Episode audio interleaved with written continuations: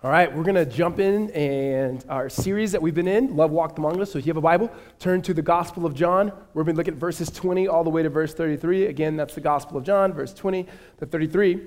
If you don't have a Bible, raise your hand and keep it raised really high, and then one of the ushers will walk down the aisle and get you a copy of God's Word. Um, if you don't own a Bible, please keep the one that we are handing out. It is our gift to you so that you can grow in an understanding and a knowledge of Jesus Christ. So, this is the second to last week of this series. And so, next week we'll come and talk about Jesus being the Good Shepherd, and then we'll be done. Um, and Palm Sunday, we have an incredible treat. Um, we have a pastor that is coming in town from Italy um, that leads a bunch of different uh, churches and so forth, a super anointed man of God that is going to be uh, talking to us about prayer and love and worship. And um, honestly, it's going to be great. So, this week in particular, we are looking at how love leads to grief or that sadness leads to worship. And so if you're just coming here and this is your first week and your friend's like, hey, come to our church, it's like really funny, like it's always like a lot of fun, it's not going to be today, all right? And so it's actually really sad. So um, welcome. And so we will, we will, we'll be able to look at, look at God's word, uh, particularly here together. So again, the Gospel of John, chapter 12. Now, just a recap on this series is that we are looking at the life of Jesus and how Jesus puts love on display. And put it on display in such a way, not that we just try to mimic that kind of love and our own strength, but we would see that we need the filling and the empowerment of the Spirit to be able to love like Christ, to love the people around us, to love the people next to us, to love those who we normally wouldn't want to love in the way that Jesus did. What we see, and that what we've seen in this series in several weeks, is it is actually Jesus is looking when he first would see somebody that would lead him to the type of love that he has. And what we see that he had this type of compassion. And we've seen how Jesus has loved people who were blind, and he's shown his love for people who were widows, and he's shown his love in unique ways. And we get to the point where it's nearing to the end of Jesus' life, particularly in this text, and how ultimately love can lead to grief, and can lead to sadness, and can lead to loss as Jesus, the loving, most loving person to ever walk this earth, is getting ready to look towards the cross and how in loving people that there's pain and there's suffering and there's loss, etc. And so that's what we're looking at um, this, uh, this morning. So in 2007, there was a book called The Shack. I don't know if you guys ever heard of it. And uh, and people had so many different opinions about this book. Some people loved this book. Some people hated this book. Um, some people who were like really good at writing were like, well, the book wasn't written very well. And it, listen, the book was great. People who didn't like theology, they didn't like it because they're like, I don't think God's a big black woman. I'm like, maybe. Um, and so there's, it's a joke, guys. It's a joke. Um, but uh, we're like, dude, this guy. Uh, he already told us once how we could be more godly, which was not biblical. And now he's telling us that God is a big black woman. the point of the book that I loved, if you just read the book for the point of the book, was that there's this shack, this place where this man lost his daughter and she was killed. And for him to move forward in his life and his relationship with God and so forth, he actually had to go to that shack. What I'm going to tell you is, Jesus, in this moment, as we see throughout the scriptures, is that he is now gets to the point where he says, My hour has come. And this particular hour, as he's about to go to his shack, that we know is the cross in which he will bear the weight of our sin and the sin of the world and every single man, woman, and child who would profess faith in him, and that he would have resurrection. But in order for him to have resurrection, he had to have death.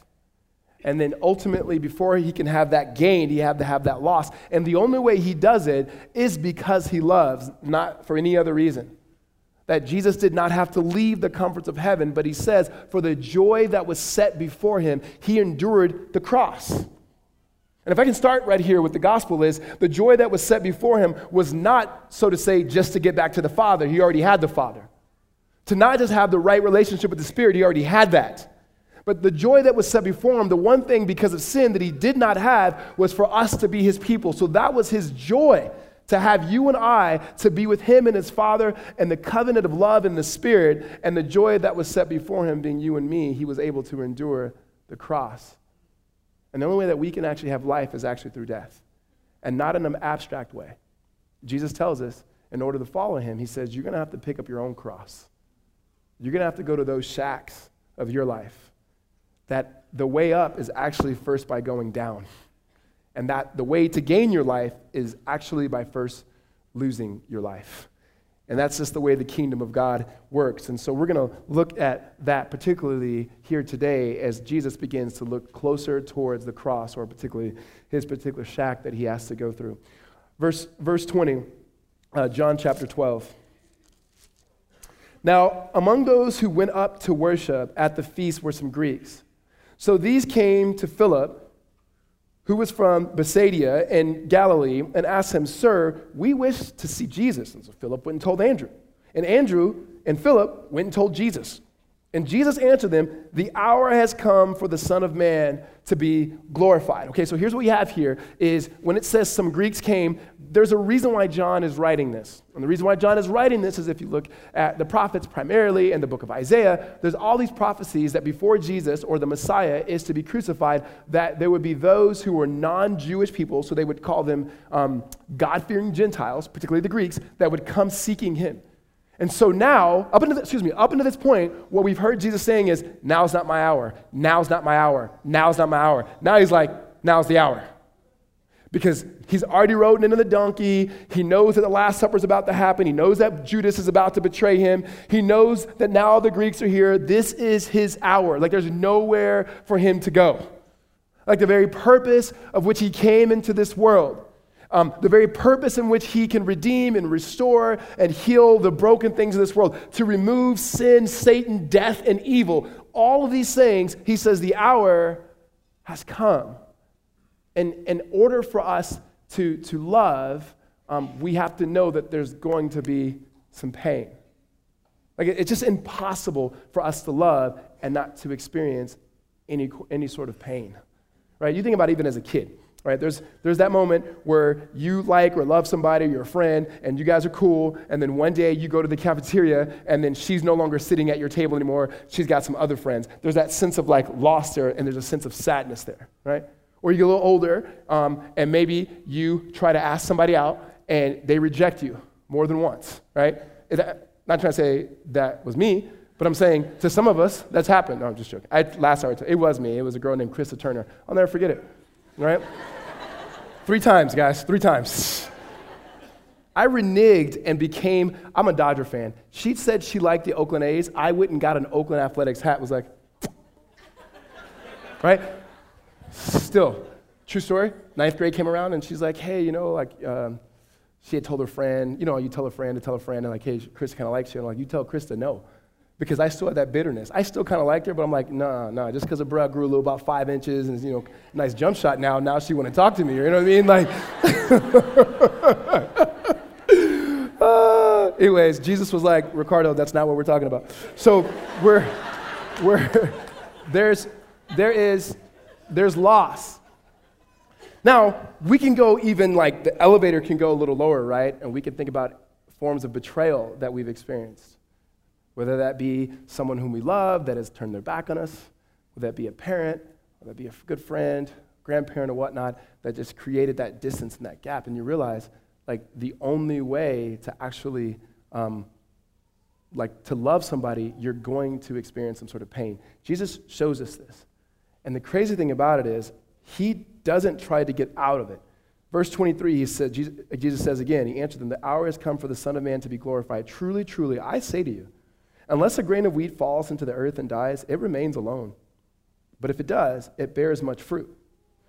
Whoever loves his life, and whoever, whoever loves his life loses it, and whoever hates his life in this world will keep it for eternal life. If anyone serves me, he must follow me, and where I am, there will my servant be also. And if anyone serves me, the Father will honor him. So Jesus says, listen, a grain does not produce fruit unless it falls to the ground. He's talking about himself. Like, like in order for me to show the love that will benefit you, I'm going to have to die. And then he looks at them and he says, Whoever loves his life, like who loves it, they're going to lose it. And then whoever hates it, they're going to keep it for all eternity. Now, here's what Jesus is saying. When he says hate, first, he's not saying you have to hate yourself. Okay, we're going to do that in a second. We're going to deal with that in a second. That's not what he's saying. When he says whoever loves his life, what he's talking about is those who want to protect themselves. Because if you really, really, really want to protect yourself, like you don't want to, you don't want to hurt, don't love anybody. Don't love anything, right? And no one says this best than, than um, C.S. Lewis. He says a lot of things better than a lot of people. Uh, and so he says this there is no safe investment To love it all is to be vulnerable. Love anything, and your heart will be wrung and possibly broken. If you want to be sure of keeping it intact, you must give your heart to no one, not even an animal. Wrap it up carefully round in little hobbies and little luxuries and avoid all entanglements. Lock it up safe in the casket or coffin of your selfishness. But in that casket, safe, dark, motionless, airless, it will change. It will not be broken. It will become, it will become unbreakable, impenetrable, irredeemable. The only place outside of heaven where you can be perfectly safe from all dangers and perturbations is, of love is hell. Like, meaning, Jesus is saying, if you want to be safe and, and you don't want to experience pain and, you, and, and betrayal and the things that hurt you, then you got to keep people at a distance. And you know what? I think we're actually pretty good at that. And not people, quote unquote, not in church, even those of us that are in relation to the church. We, we want to keep people at a distance, at a theological distance, at a Bible verse distance, at a like just church jargon distance instead of going like these things really matter to me and I'm going to open up my life and let you in. You know why that's hard? It hurts and it's scary because you lose control. Like, you can control, for the most part, what gets in and what gets out. To love somebody and to love something means I'm going to let that person now, in vulnerability, dictate things. I'm going to throw my heart out there and let them kind of just mess around with it. Or if you think about a picture, here's a picture. It's, it's you're in the driver's seat of your own heart and you saying, I want this person to love me and I want to love this person, you're stepping out of the driver's seat, moving over to the passenger seat, and allowing them to step in the driver's seat with, without the even understanding if they even know how to drive. Right? It goes back to high school. When you're when that, you know, you do that behind the wheel training, you know the person who does that is not all the way there. Like, who lets a 15 year old who's never driven before get on the 405 freeway in California? Like, you ready? Right? Someone who's not right, right? And so you're letting people get in the driver's seat and they get to dictate it. You don't get a chance to control it. And Jesus says, um, when you stay in the driver's seat of your own heart, that you don't, you love it so much that nobody else can speak into it, nobody else can get into it, nobody else can be real with you, you won't be real with anybody else, that's fine. You're going to have your best life right about now, and it's going to end because the only place that that heart can survive is in a place called hell. He says, or you could hate your life. Now, hear me. Not like you need to hate your life in some psychological way. He's just saying that you say, My life matters, but it matters most as I offer it up to others, and most importantly, as I offer it up to God. Come what may. Hear me on this one. Come what may. Because the thought is, oftentimes, if I offer my life up to God, then He's going to take care of it. So far, so true. And everything's going to go my way. Oh, eh, wrong. Right? That's not the way the gospel works. I give my best life to God. He makes it better. He gives it back to me with no cancer, with no uh, loss, with no death, with all the valuable relationships. No, just so you know, nowhere in the Bible does it teach that. I'm serious. Nowhere in the Bible. You could say, I'm reading the Bible uh, through the year this year. When, you got to the, when I get to the end, I'll know that. Let me just tell you continue to read the Bible through the year. You're not going to find that, though. If you did, you have the wrong Bible. It's not the one that we handed out. So Jesus says, if you hate your life, or in better ways, he's saying, if you give your life away for the sake of him, then you'll actually have it for all eternity. Come what may. And that those who are his servants will be exactly where he is. Essentially, what Jesus is saying is before there's actually life, there's death. Right?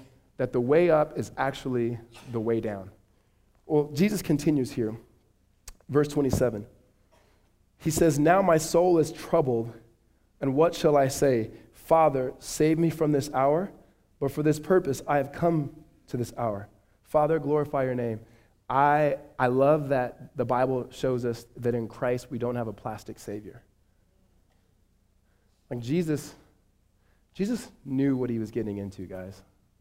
Like Jesus knew that there was going to be shame, there was going to be sorrow, and there was going to be suffering. He knew it and, and he doesn't try to escape it, and yet in his reality, as being a human, fully God but fully man, he acknowledged that he would love to escape it. Like, like Jesus is not going, oh, my hour is here, let's go bring on the cross. Because he's not a plastic savior, he has real emotions. That he says, now my hour is here, I'm troubled in spirit. Now, the only the times that you see in Scripture of Jesus using that phrase, I'm troubled in spirit, um, you see it when Jesus, uh, Judas betrays him and he's agitated. Um, you also see it when he's weeping um, over the death of his friend Lazarus. That, that it bothers him that there's death in the world. And what's unique about that particular setting is Jesus knows that he's about to raise Lazarus from the dead, and yet he's weeping and he's troubled in his spirit. What that lets us know is Jesus is very under, understanding and aware of his own emotional turmoil right? Like, and he's not like our culture, which the extreme says, when it comes to your emotions, just either suppress them, especially if you're a dude, like suppress these things, don't, don't listen to them, they're not real, they're fake, they're not even there. Or on the other end, they're real, they're great, um, you need to act according to all your emotions. Um, which one's better? None of them, just so you know, right? To suppress it is to deny humanity. Sometimes people think, well, Jesus was this superhuman. Jesus was not superhuman, and he didn't show us how to be superhuman. Jesus showed us how to be human. And that is to acknowledge my emotion, acknowledge what's going on, and to be able to say it. Like, right? Lord, I'm troubled in my spirit. Can you save me from this, God? No, no, no, no, I'm not, no, no, I'm good. I just wanted to say that out loud, though, right? Like, he's got the particular space of that. And it's not my emotions are going to dictate everything. Because I'm just telling you, if we did everything our feelings told us to do, actually, we probably do, and that's why our world sucks. Sorry, I know there's kids in here. But like, there's, there is, like, we can't. Like, there has to be a sense of truth and reality and us submitting to that truth. And we see that in the person and work in the body of Jesus Christ. So, what does this particularly look like for Jesus? Um, one, when we see Jesus here, Jesus is about to be led to worship, which is ironic. Because last thing we think of, the last thing we think about in our moments of sadness and moments of loss is worship. Sometimes we're drawn towards bitterness. Like there's just the reality of going, why has this happened to me? Right? And in some ways, why does it keep happening to me? Right? I was, why does this keep happening to me? I hear people's stories, and it's never one thing, it's always a lot of things. It's never like I just lost this person or I didn't get this thing. It's like, oh yeah, and these other things. And, and, and you can see how that can lead to bitterness. Or, or, or on the other hand, what it has is just this constant sense of despair.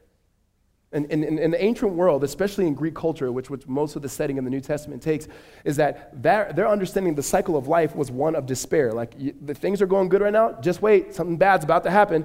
And like you can even see it in their art. Like if you look at their plays and whatnot, it was this constant cycle of like nothing ever ending well, just kind of ending in despair, right? We call those indie films now. Like, and there's there's there's just like life started and it was bad. It's bad now. It's gonna be bad forever. We'll see you at the next Sundance Film Festival.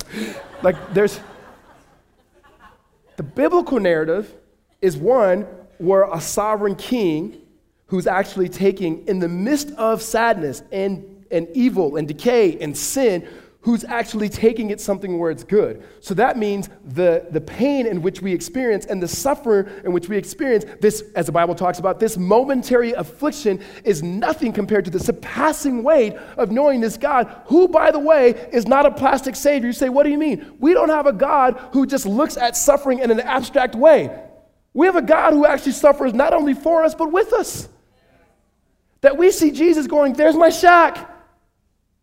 And I'm not sure if I can deal with it. That I'm not sure if I can go through with it. I don't know if on the other side God will do exactly what He said He's going to do, but you know what? I'm going to trust Him. Like, that's wildly different. And sometimes sadness leads you to Christ.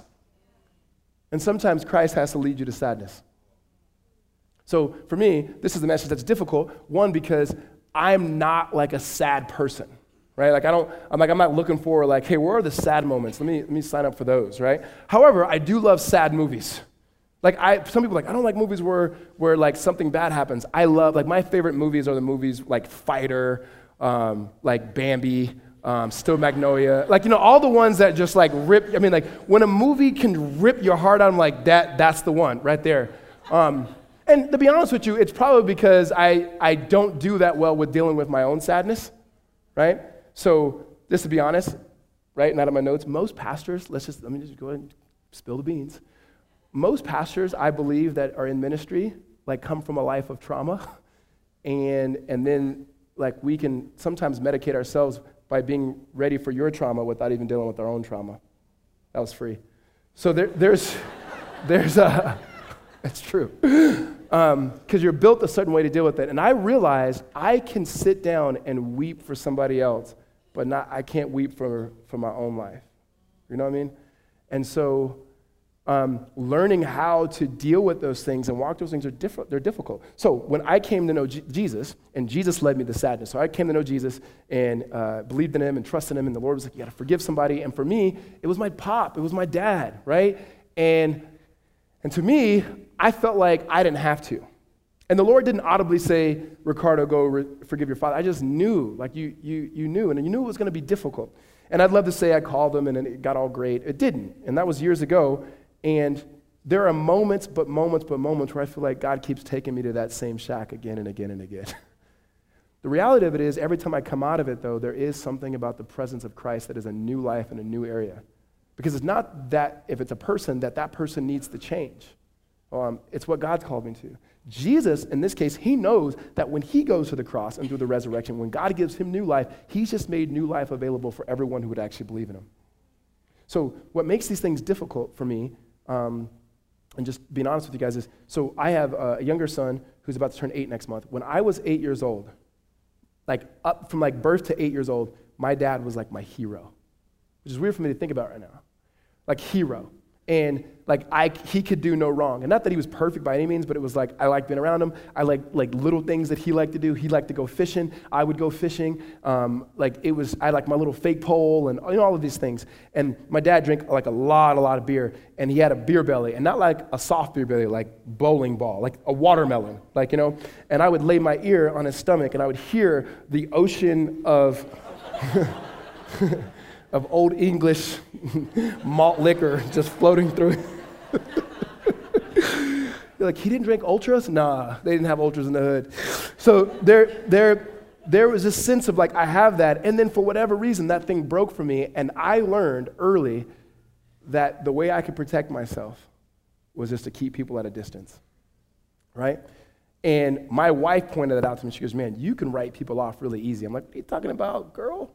Um, she goes, literally. And she, I was like, well, give me, some, give me some examples. This is a few years ago. She goes, well, and she listed like, and I was like, all right, that's, I get it. that's a good sample set. I, you, your point, your point, well taken. And I never saw it as like right now because I didn't yell at her. I just was like, I just, I was just done with them. And, and it's because we don't want to, we don't want to be hurt. The best relationships, guys, if we're honest, are the ones where we can be hurt. Those of you guys who have really good covenant friends, like intimate relationships that are non sexual, that are just friends, you know I can get hurt, and, and yet, and sometimes I am hurt, and sometimes we deal with it, sometimes we don't, and yet this is the best relationship. Those of you guys who can experience that in your marriage, you go, This is it. Like, I'm willing to go through multiple shacks because I know on the other side where there's death, there's actually life in this. Those of you with children, you get it. You know, like, I'm not going anywhere. And this kid can and will and oftentimes will hurt my heart. and yet, man, it's a, it's a relationship that's worth it. We have in Jesus Christ love on display. That Jesus goes, these relationships will hurt me. To love them means I have to die.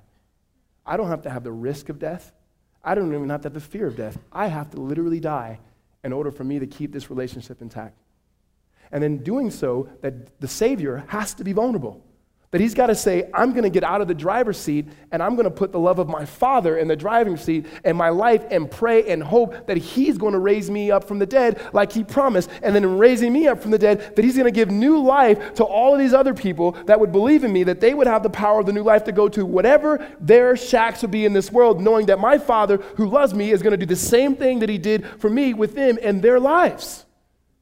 That, that, that the gospel of Jesus Christ is never this abstract gospel that says, believe in him out there, and then all of a sudden he's going to change you. It's no, believe in him now in here, in your own life, and follow him and pick up your cross daily to be obedient to him in the way that he was obedient to the Father. Like, hear me, hear me on this.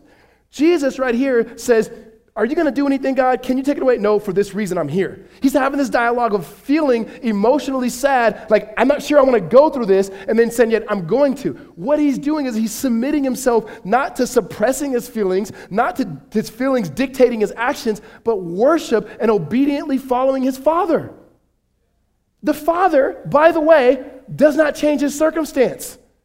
He gives him what exactly what he needs, and that is the presence and love of the Father.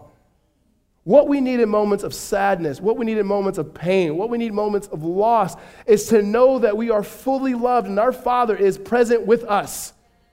That oftentimes the, the Spirit of God does change circumstances, but He sometimes doesn't. In fact, more than not, He doesn't. He changes who we are within the circumstance. That Jesus goes to the cross, that Jesus is able to worship in this moment. Um, I don't know if you guys have ever had to worship sad. It's an incredible experience. Partly it's difficult for us because we don't take time to worship. Like, all of us have somewhere to be after this. Some of you are checking the scores because of the basketball game that's on right now. I'm not. Um, we have things to do that we don't create enough space to let the Lord move. Here, here's what I mean. My cousin, and some of you guys are here, my cousin died a few years ago, and it was tragic for me. It's horrible. Um, for a bunch of different reasons. And it was unexpected and so forth. And we flew to Mississippi to have this funeral service. And I remember asking my mom, I said, How long is the service going to be? And, and, like, and she goes, How long? and she kind of laughed, like, uh, No one knows. and don't think like normal evangelical, like church memorial service. Think very black, middle of Mississippi, huge hot church, no air conditioning, humidity everywhere, mosquitoes biting you. Like, even, like, I it's just imagine that. And it went on for about four and a half to five hours. It started with us weeping and weeping and weeping. And then, um, only in this setting does this happen, is this lady uh, gets up and she's walked up to the stage. And she goes, um, I think the Lord just wants me to offer up a blessing to the church. And then she starts playing the keys, which is the piano, by the way. And then, and then this, and she's playing, and then another brother gets up and he's like, Yeah, I think the Lord wants me to offer up a, a little worship. And he, and he starts singing. And like, not bad, like amazing, right?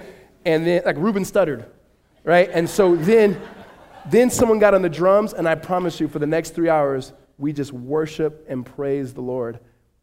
It didn't bring Scooter's my cousin. It didn't, bring, it didn't bring Scooter back from the dead.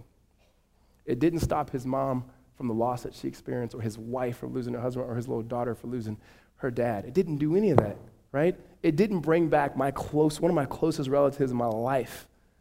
Man, but the presence of the Lord was sensed.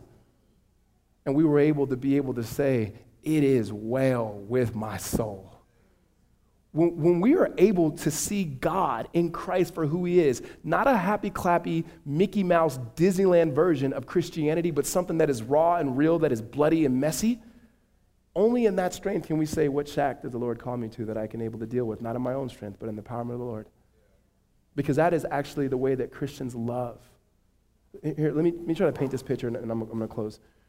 When it comes to just suffering in general, we all are going to suffer. If you picture there's a person here and there's suffering, there's suffering in the world that's moving towards this person. That's just called being a human. Everybody's going to suffer. And then there's here where there's now pain and suffering, but it's in my body and I create it for other people. That's called sin, and we need repentance. Like we need to turn to Jesus and go, I'm creating the pain and the suffering for others, right? So you need conversion for that to be a Christian. And then there's this deep love that we see of Jesus that we hear his Father speaking into him this moment. And this love says, Here I am here, here's pain and suffering. It's actually not moving towards me, nor did I create it, yet I'm moving towards it. That is the love that we have that can only be empowered by the Holy Spirit. That's the love of Christ that says, Here's the world that is broken with sin, and here's the people in whom I love. I could actually not, like, I can choose not to engage in this pain. It's not my pain. And yet, True Christian love says, I'm not going to move away from it. I'm actually going to head on towards it to be able to bring the compassionate love. And God, in Jesus' case, the love of the Father. In our case, the love of Christ, in which we receive by the Holy Spirit. Amen? So, so, so sadness could actually lead to worship if we actually deal with the things that are right before us. Not explaining it away, not laughing it away, but sitting in it and asking what Jesus did, and that is, Lord, glorify your name. And what happens after this is the Father speaks and says, I've glorified it, and I'm going to glorify it again. like only two times that like the Father speaks audibly. One at Jesus' baptism, and here, and it to confirm him, whatever you're going through, I'm going to be with you. Let me just tell you this. If you are a follower of Jesus Christ, whatever it is that you're going through or that God calls you through, he's going to be with you. Whatever sin offers, God offers more because he offers himself.